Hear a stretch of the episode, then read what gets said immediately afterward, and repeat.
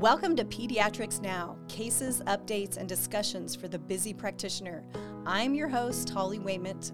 Today on Pediatrics Now, we're talking about appendicitis. Joining me here in the podcast studio, pediatric surgeon in chief Ian Mitchell and pediatric emergency room doctor Priyanka Kandhal. Both work at UT Health San Antonio and University Health. Thanks for being here in the podcast studio. Thanks for having us. Thank you. Can you tell me a bit about your professional interests, Ian? So, from a professional standpoint, um, have always been interested in basically all the aspects of pediatric surgery, specifically um, minimally invasive surgery, pushing the not pushing the envelope, but um, using new technology and new techniques, both in the abdomen um, and especially in the chest. And then uh, I've had a long history working with the Pediatric Trauma Society um, in developing guidelines for them and for the Eastern Association for the Surgery of Trauma. So a little bit all over the place. And Ian, you were born in Buffalo, and I hear you're a diehard Bills fan. Yeah, we squished the fish last weekend, and it's the Bengals coming up next. So uh, we'll see how we do. Is your wife a fan as well? She's a plastic surgeon, right? My wife is a pediatric plastic surgeon who was born in Mexico, and she has been dragged into the misery of being a Buffalo Bills fan. um, but now we have a four-year-old, a six-year-old, and eight-year-old who all wear Bills gear. Uh, so we'll see. We'll see what happens when they grow up. So, can you tell me a little bit about your interests outside of medicine? Um, I used to be a rugby player and used to run marathons. We have a four year old, a six year old, and an eight year old, so those are my interests outside of medicine. I'd love to say I've seen an adult movie, or sorry, not an adult movie, a grown up movie. no, I mean, in the last couple months, uh, but I haven't. I think I'm a strict Paw Patrol diet right now. Nice. Um, and I know you were telling me you're going through a midlife crisis. I am. Actually, my midlife crisis is CrossFit and learning to snowboard at the age of 46, which I am remaining moderately injury free. So, so far, we're doing okay. that sounds good and healthy. Kind of dangerous, though, both, both bit. sports. and how's it going in the new Women and Children's Hospital? You're getting your MBA Mm-hmm. and helping with that, right? Yeah, so I'm uh, getting an MBA through um, that is being uh, helped by UT Health, um, and I'm getting it through UTSA, and it's really a great program. It's a mix of business people, healthcare people, and military, um, and so that's a, a really interesting mix to have all in one room. Um, and then with women's and children's, we're the build, the outside of the building is done. Now we're working on getting the inside going. We're on schedule for our August 1st opening and really having meeting after meeting about how to move uh, more than 100 patients from several different parts of the building into the new hospital. So I think we're, we're on track, we're on schedule. Uh, we should be ready to start really doing practice runs in July and get ready for the big day. And the big day, remind me, August 1st, it's Tuesday. it's exciting. Mm-hmm. So, and Priyanka, thanks again for joining us here today. Um, you're from Georgia. You did your undergraduate at Emory and med school at Medical College of Georgia, and then you moved up to Baltimore for residency. And you did a combined emergency medicine and pediatrics residency program. Yeah, it's uh, not quite as common as the the typical path to uh, pediatric emergency medicine, but it's a combined residency, just like you said. So kind of like doing both residencies back to back. Instead, uh, it was all at once, a five year program. And so you're double boarded. I am double boarded. Yeah. Was that hard to do both? Or? Um, it, it was actually for me. It was perfect because when I got a little bit burnt out of all the grown-ups, I got to go hang out with some kids for a while, and then when I wanted to do something a little different, I got to switch back and forth a lot. I really love both aspects of my training. It was definitely the right fit for me. It was long though. And you're pretty new to San Antonio. Yeah, um, my husband and I moved here about a year and a half ago now. Um, we're really enjoying exploring and finding all these little pockets of the city. And so you enjoy outside of medicine hiking. I know you were telling me earlier. Yeah, um, we we used to do a lot of hiking. We we were long distance in training, so we actually first lived together once we arrived in San Antonio. Um, so we've kind of been exploring some of the parks nearby, and we're walking distance from some of the parks, so we can kind of w- go for walks pretty frequently. We're also foodies, so definitely exploring a lot of the restaurant scene and trying to recreate things at home. Do you have a favorite hike here in town for our listeners in San Antonio and the surrounding Ooh. area? I love the hill country. It's such a great. Yeah. I don't know the names of anything we have done, to be totally honest. He's the one who keeps track of all of them. So we've done some really nice ones. Um, but I'm told we have to make our way out to Big Bend. So that's kind of our next time we have a couple days in a row off. That's our, our goal. I just recommend going not in the summer. That's fair. It gets a little hot. so, um, do each of you, you know, here on Pediatrics Now, we like to bring up some quotes for our listeners. I know, Ian, you had mentioned that you have a quote that you'd like to. Oh, so for mine, uh, in my MBA class, you're just starting to, we're about three or four months in, and one of the things is sort of a bias towards action, and that, and that in some of our organizational behavior work that we do, you sort of learn how you can get stuck in a rut. And at the same time, while my outlet was listening to books, so um, and listening to one of Lincoln's biography, rather Grant's biography, um, there's a great quote that, that Grant recalled that Rosecrans deci- described the, very clearly the situation in Chattanooga, and he made some excellent suggestions as to what should be done. My only wonder is why he hadn't carried them out. And I, I love it because it's from you know more than you know it's 200 years ago or close to 200 years ago, and the same situation comes up again and again. Is oh I know exactly what to do. Well then why didn't you do it? And that's important in, me- in medicine to really follow through and on so many things. I, I love that quote. What about you? Um, I think uh, I've been thinking a lot about uh, when I'm pretty involved in teaching with the emergency medicine department, and one of the things that I try and emphasize to our residents is the most common diagnosis that you miss is the one you didn't consider. Um, so as we kind of start thinking about appendicitis, we have to remember to keep it on our differential because even if it doesn't present classically, we don't want to miss it. Well, let's dive into appendicitis. Um, for our listeners, you know, as as our listeners know, it's most common in teens and young adults, but younger children, children even four and under, can get it. Yeah, so uh, it's definitely much more common in s- children school age and up, 7 to 17. Um, however, younger children definitely can get it, and they are the ones who are much more likely to have those misdiagnoses. So, uh, actually, even newborns can have appendicitis. It is exceedingly rare, but um, but is something that can happen. What you also see in the younger age groups is a tendency towards perforation. So, the over the age of five, your perforation rates are probably in the 25 to 30 percent range, depending on who you read. Once you get to five and under, it goes to 70 percent, and once you get to three and under, I think I can count on one hand the number of, of children I've operated on who weren't perforated under the age of three. That's still a tiny number of children, but um, you know, when we see a pediatric emergency room, then you're eventually going to see those unusual cases in those younger children. And symptoms can be different in younger children versus older children. Yeah, so the classic presentation of periumbilical pain migrating to the right lower quadrant with anorexia and vomiting and fever is much more common in the young adult and adolescent population. The younger the children get, the more vague their symptoms tend to be. Of course, the younger they are, the more difficult their exam is going to be. Um, so their the diagnosis is definitely a lot harder to come to in that population, which is probably why they have a higher rate of misdiagnoses. Um, but they tend to have a little bit uh, a little bit less of that migration of pain. They might have more generalized pain. They're typically still tender if you push in the right lower quadrant, but they are definitely not presenting with that classic. Oh, it started here and it moved over here. So, how do practitioners decide whether to schedule an, an emergency appendectomy to remove the inflamed appendix, a procedure that carries its own risks, like any surgery, or wait and observe what could be a ticking time bomb?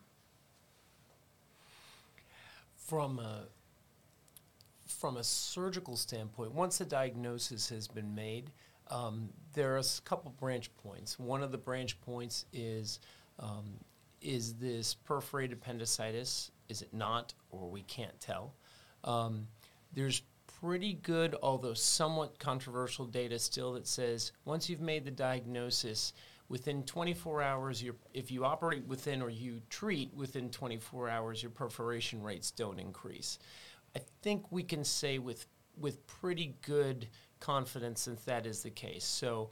Um, whereas appendicitis used to be you need to come in and operate at two o'clock in the morning, um, it's one of those things now where you need most appendectomies can be done in daylight hours. Um, and the perforation rate doesn't go up. That doesn't mean they're not perforated. It just means the rates don't go up. Um, oftentimes, like I said, in the younger population, you may have kids who the parents will swear up and down that 24 hours earlier, this child was running around, eating, doing fine like nobody's business. And you get, you know, you operate on them and they've got a, a you know, a, a fairly perforated appendicitis. You'll also see kids who have just not done well for a few days, three or four or five days, and then those are the ones that often you may find an abscess in there. So the timing of the operation is get it done as soon as you can, but it's better to have a, a, an awake surgeon, awake anesthesiologist, and awake operating team um, than doing them in the middle of the night. And as we know, of course, pediatric practitioners see a lot of kids who have pain, stomach pain, and nausea. So how do you know? How do you what do you look for? For me, one of the signs that I always look for is any sort of peritoneal signs, um, which can present a little bit differently in children and can be a little bit harder to elicit because sometimes a child is afraid as you approach. Um, so maybe they're crying before you start doing anything, and it can be very hard to differentiate what is tenderness versus fear. Um, but a big thing for me is I try and have all of the kids who are old enough to do so jump up and down. Um, do they have pain when they're changing positions in the bed? Do they have pain when they're walking? Those are all signs that there's some peritoneal inflammation. Um, we had talked earlier about the the classic the bumps in the road when we were driving here were hurting him. That is concerning to me and that will definitely raise my suspicion for something like appendicitis. Because as you said a lot of kids will have abdominal pain for a lot of reasons um, and appendicitis is only one of them. That's great advice priyanka. Do, ian do you want to add anything to that to our pediatric listeners I always laugh because people think I'm an expert in appendicitis, and I always tell everybody I'm an expert once somebody's told me the child has appendicitis. But um, in in all reality, the ED physicians and the and pediatricians in the community see hundreds, if not thousands, of children with with um, pain, and I think would emphasize really what Dr. Kandhal said, and and and one other point is that the best test of all is time, and that for the appendicitis is not an emergency from a surgeon standpoint.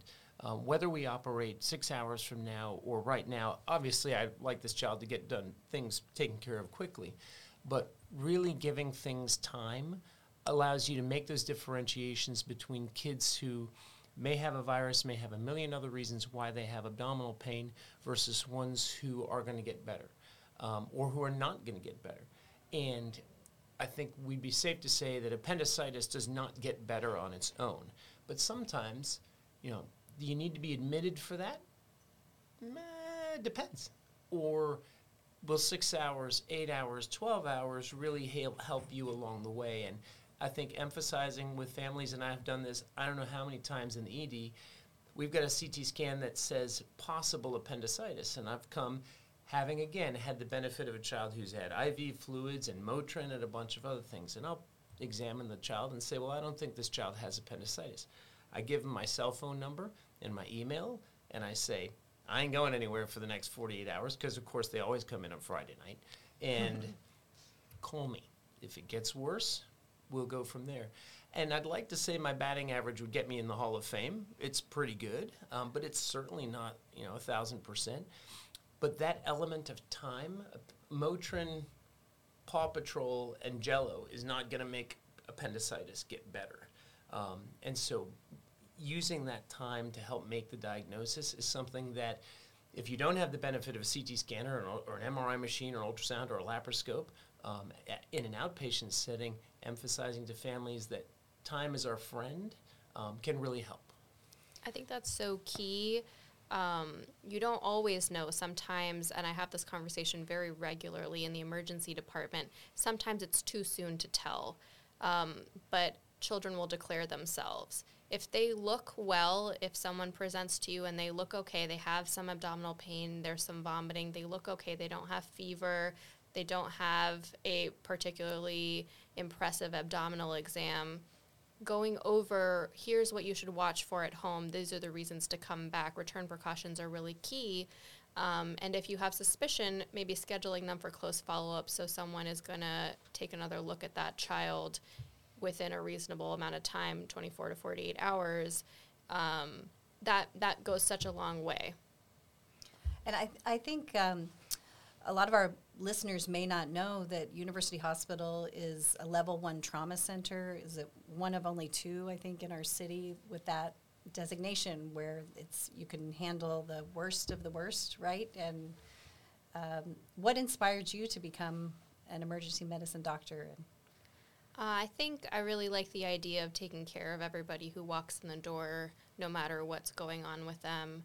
Um, and I a little bit like most of the uh, emergency doctors, a little bit ADD. I don't want to do the same thing every day, so I like having some variety, going from one room with a kid with abdominal pain to maybe a newborn with a fever to cough and cold type things to anxiety. You know, there's never there's never a boring day in the emergency department.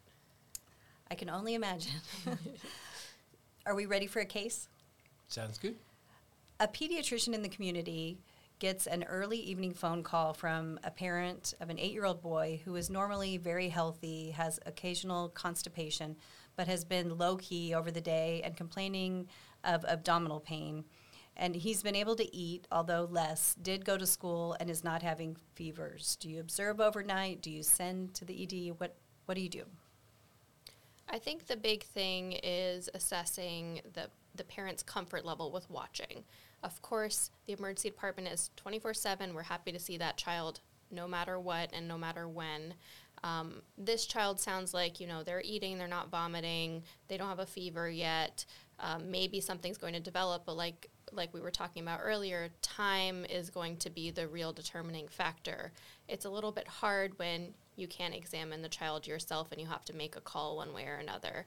And if you have any doubt, it's always better safe than sorry we are always happy to see any child that you have a concern about.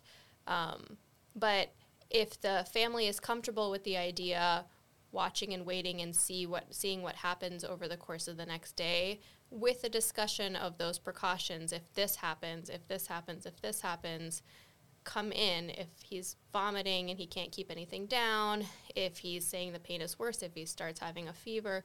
Those are all things that I would say deserve an earlier evaluation if possible and someone laying hands on the on the kid's belly. But um, but that sounds like a kid that probably could be observed at home and evaluated in the morning if the family is comfortable with that. If the family is not comfortable with that, by all means, we are very happy to see them. So in this case, the patient then ends up, they go home and the child is observed overnight by the parents or caregivers, but he develops a fever and vomiting and then comes to the ED the next day. And I would say that's perfect. That's a system working perfectly. I think if you're giving return precautions, you shouldn't be afraid to say, we'll just keep an eye on it. Um, so this kid now presenting the story is now a little bit more concerning for possible appendicitis, and we would take those next steps to start looking for them. Should we look at our second case, or is there anything you wanted to mention, Ian? I think um, for this case, you know, the the ED management um, it differs a little bit from the adult side. I know that um, traditionally, you know, originally before the invention of anything, this was well, we should have a 30 20 percent negative appendectomy, right? We should take out 20 out of every 100 normal appendixes to make sure we weren't missing anything, but I think now both our diagnostic sensitivity and also our imaging is improved that um, in the pediatric context, we look at trying to avoid CT scanning when we can um, for the radiation concerns that exist. And so, um, generally, the first step is usually an ultrasound. There are national and regional differences in people's confidence with ultrasound. I think as time moves on, Um, certainly from the surgical side, more and more um, surgeons are comfortable going to the operating room with a physical examination, a white cell count, a history, and an ultrasound in any particular order that we get them. Um, there are others who still prefer a CT scan. Um, but I think the the national standards and the national quality projects all really focus on ultrasound as a first line, and really using um, CT and you wouldn't believe it, but MRI uh, coming down certainly has been looked at as well as sort of second line imaging for those cases that are unclear. Um, but certainly a, a, case like this, a, a, straightforward history, straightforward exam, and a positive ultrasound. Um, from my standpoint, would take them up to the operating room. In children who are um, not obese, I do a single port appendectomy. They go to sleep with uh, a general anesthesia, make a small incision through their belly button. Have a special laparoscope that allows you to grab the appendix, pull it out their belly button, take it out, and close their belly button. Um, it's a little bit of a it's a little bit of a gimmick because you could do it with three ports, but then they would have two other small incisions. In this way, um, a lot of times the families are like, "Well, we can't find the incision afterwards," and we always joke surgeons think the purpose of a human belly button is to hide the incision for the laparoscope. So, um, those are, I'd say that is a very traditional route, um, and and the difference between a single port and a three port appendectomy a lot of people are doing, myself included, a same day discharge. So um, I'm very proud when we get a child who's diagnosed with ultrasound, goes to the OR, gets an appendectomy, and goes home, and they've spent six hours in the healthcare system. And we have certainly been able to achieve that in the city of San Antonio and want to continue to improve on that time when, when it's appropriate, when it's the right thing to do. Um, and the parents as best as our feedback is able to determine, and lots of studies have shown it, they prefer going home. I mean, in the end, the only difference between here and there is maybe a little bit of Norco and one or two doses of, doses of morphine, but with our multimodality pain control and tap blocks, um, we find the kids don't need narcotics, and mostly it just constipates them post-op. So. And they can sleep in their own bed at night. The kids. Mm-hmm. That's great. And ultrasound is is definitely practitioner dependent and dependent on um, where you are. Places that see more pediatrics, the ultrasonographers will be more comfortable with identifying the appendix and signs of appendicitis. However, um, at places where there has been sufficient training, the sensitivity and specificity of uh, ultrasound for appendicitis is increasing and even a lot of people will say, oh, well, this child is obese, ultrasound won't work, let's just go straight to CT. But the literature has shown that even in obese children, it's worth starting with ultrasound. You can always do a CT after ultrasound, there's no reason not to do so. Um, but even in obese children, the rates of finding the appendix are not, are not less than in children who aren't obese. So definitely, if you have the ability to do so, ultrasound is always where I start. Let's look at a case. This one involves a 14 year old with moderately, uh, she's an, a moderately obese female with four days of abdominal pain that comes and goes but never goes away, now continuous, and has really not been eating very much. Minimal vomiting, but developed diarrhea yesterday and now complains of pain with urination. And she just looks whooped. I think this is a child that needs a workup. Um, whether, of course, the differential is broad. I'm not necessarily hearing the story and thinking this is definitely appendicitis, uh, but it's on my differential again. You missed the diagnosis that you didn't think about. So um, this is a child that needs a urinalysis. Uh, adolescent females have a whole slew of other differential diagnoses that you won't see in younger children. We need to start thinking about things about more pelvic things, ovarian torsion, ectopic pregnancies, um, and uh, pel- pelvic inflammatory disease, things like that. Um, this is a good a good case to remind you that you need to do a genitourinary exam for every child with abdominal pain. It can be quick. It doesn't have to be a full pelvic exam in every in every adolescent female because obviously that's a sensitive exam but especially boys they don't want to tell you if there's something going on with their testicles they don't want to tell you that so you have to look because you will miss the testicular diagnosis it will present as abdominal pain Um, so this is a child that needs a workup, um, a urinalysis because she is having some dysuria. But one important thing to know is that I think it's like 20% of appendicitis is accompanied by sterile pyuria. So a lot of the urines are going to show white blood cells. They won't show bacteria, they won't grow anything in their cultures, but they will look like a UTI. So if you have high clinical suspicion based on your exam, then a positive urine shouldn't say shouldn't make you say this is not appendicitis. Is there anything else to look for with this 14-year-old child? Any key warning sign? I think it would depend on their exam. I think the next step from here is really the exam. Um, where are they tender? Do they have any of those peritoneal signs? All of the signs we talk about, the Rovsing, the psoas sign, the obturator sign, all those things are a little bit less sensitive in children than they are in adults, but worth doing to see. And uh, do they do they have that right lower quadrant pain? Are they PO tolerant? How do they look? A little whooped. You know, what does that really look like to you? Um, there are a number of scoring tools for appendicitis that involve laboratory findings and the elements of the history and elements of the exam. The important things, so this is the Alvarado score, the pediatric appendicitis score. There's a few other ones. They all have very similar items in their scoring. Um, they're all looking at a white count and they're looking at the neutrophil percentage and then they're looking at the story. Where does where are they tender? What is their exam like? Um, the important thing is none of those scoring tools have been shown to be more effective than an experienced examiner. So if you are an experienced clinician, your gestalt is just as good as these scoring tools. They can be used to aid your decision, and by all means, use them. But if you have a suspicion for something, your your gestalt is just as good.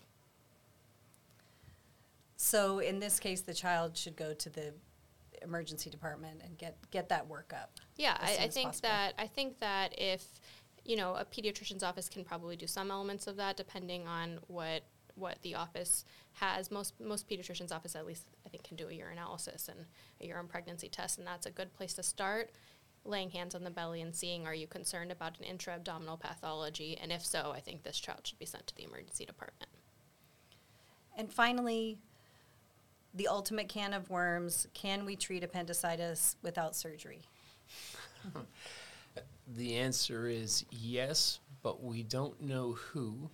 And um, I always laugh. I said, when I tell patients, I really don't think you have appendicitis and want to send you home, they sort of look at me and I said, that's like a used car salesman trying to tell you, don't buy this car, right? I'm a surgeon. This is what I do.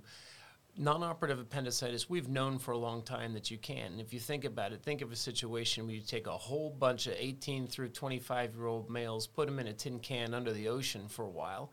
One of them is going to get appendicitis, and you might be days, if not weeks, away from anywhere where you can treat them. So the only thing you had to offer was antibiotics, and it proved that you can get through appendicitis in some cases without surgery. Um, so that does happen, and there has been a significant increase in interest in non-operative management of appendicitis. I would say in the last ten years. On the pediatric side, um, probably one of the best studies out of 2020 was a Midwest Consortium, which is a large group of pediatric centers that uh, that do pediatric surgical research, and probably has six to 800 patients um, in total in that study and it was an interesting protocol because what it was is you had to have a lot of different things. You had to be seven years or older. You had an ultrasound or CT proven diagnosis. Your white cell couldn't count couldn't be super high. Um, you had to have appendiceal thickness greater than 1.1 centimeters. And then the treatment was you were admitted and observed, you were admitted and given 24 hours of antibiotics. And if you were getting better, then you were given outpatient antibiotics and sent home. And if you went two days and still weren't getting better, then you got an operation. And when it all came out in the results, 67% of children still had their, who were treated non operatively, still had their appendix in after one year. So you start thinking about that. Now, they also had only a 75% follow up rate, which is pretty good, but statistically starts to lend itself some problems. And so if you kind of take all of that and now think about it in the practical perspective, okay, I've got to keep a kid in the hospital for 24 hours. Well, our previous conversation was I'd like to have you in, out, and you know at home playing Nintendo Switch in eight hours. Um, now you've had an operation. We typically, you know, you ask when can a child go back to playing sports, and people used to say two weeks, and then people used to say 10 days, and my answer is when their belly button doesn't hurt enough to play sports. Um, and the parents will go, well, they play football. And I said, well, don't play football until your belly button doesn't hurt. Um, so we start to think about that. You know, you're keeping kids in the hospital for, remember, these are not perforated appendicitis. They're not kids with other medical problems. They're not complicated kids. These are those straightforward sort of first scenario we talked about it can be done. And 67% of the time you're going to you're going to quote get away with it over the course of a year. So is it is this a family who for whatever reason can't have surgery now? And, and there are maybe a million reasons why that's the case. The problem is is just because you can't have surgery that means if you follow all of the protocols you got to stay in the hospital for 24 hours. Um, so the answer to the question is yes, it can be done, but again, and we know it can be done. We've got some idea, at least, who we've tried it in. If you have a fecalith in your appendix, nope. So that's 30% of candidates off the bat. All of that to say is that it can be done. We're not really sure on who it should be done and how you can predict who's going to succeed and who's not. We have, I have personally done it many times, but honestly, by I would say a little bit of accident, like Someone is transferred in, has a CT scan that suggests appendicitis. They've gotten antibiotics at another institution. By the time we saw them in the morning, you know, it wasn't the best looking CT. Yeah, maybe it's a little bit of thickening. They've now got antibiotics and the kid is hungry and has no pain. And then what do you do? And the answer is, well, you give them some antibiotics and feed them and send them home. So we've certainly done that. Um, but again, not what we would call, I think, the standard of care if you were going to throw that out right now, but it is absolutely a reasonable thing to suggest in the right population. And Ian, what inspired you to become a pediatric surgeon? I had a thoracotomy, so I had a I was um, 15 years old living in Toronto and had a bronchogenic cyst um, which was diagnosed because I ran home from a party in shorts and a t-shirt, which doesn't sound so bad, except it's January in Toronto. Um, things that teenagers do. Anyway, I got pneumonia, and it was identified that I had a, a bronchogenic cyst. This was 1992 in Canada. I got a CT scan, which was pretty impressive at the time to get be able to get a CT scan. But at any rate, I ended up having a thoracotomy and having my right lower lobe removed and I had an amazing group of docs and one who I really didn't like and thought he was awful, and I thought I could do it better than him, and so this is pretty much. I'm one of those weird ones. This is all I've wanted to do since I was basically 15 years old. Ian, Priyanka, this has been so insightful. Thank you for sharing your knowledge. Is is there anything we didn't go over that you'd like our listeners to know about before we wrap up? Um, only one more little pearl. It is okay to give the kid pain medicine. Don't tell the parents avoid Tylenol, Motrin at home. Let them treat the child's pain. Uh, it doesn't change our rates of being able to identify any problems if they were to come in later. It's okay to treat treat them for pain if they're having it. From my standpoint, I same thing. I I think I've said it before. I have it easy. You know, most people have seen at least one, if not two, physicians before they get to me making the diagnosis. I don't make the diagnosis of appendicitis very often, I just treat it. Every single physician I know who's taking care of children has missed the diagnosis of appendicitis. It is a, verifiable fact. It will happen. It doesn't make it any easier when it happens, um, and you don't want it to happen too often. But to everyone out there, I, I just think the number of times that somebody has said, I can't believe I missed the diagnosis, and the answer is every pediatrician that I've ever worked with has missed this diagnosis. It is going to happen. We try and minimize it, um, but try and go easy on yourself. Dr. Ian Mitchell, Dr. Priyanka Kandhal, thank you so much for being here today on Pediatrics Now. We hope you've enjoyed this episode of Pediatrics Now. Click on the link for free credit if you're a practitioner. You can also email us with questions or episode ideas. That address is pediatricsnow at uthscsa.edu. We release a new episode every Friday. Pediatrics Now is produced by Nick Mary. I'm Holly Wayment. I hope you can join us for our next episode. Thanks for listening.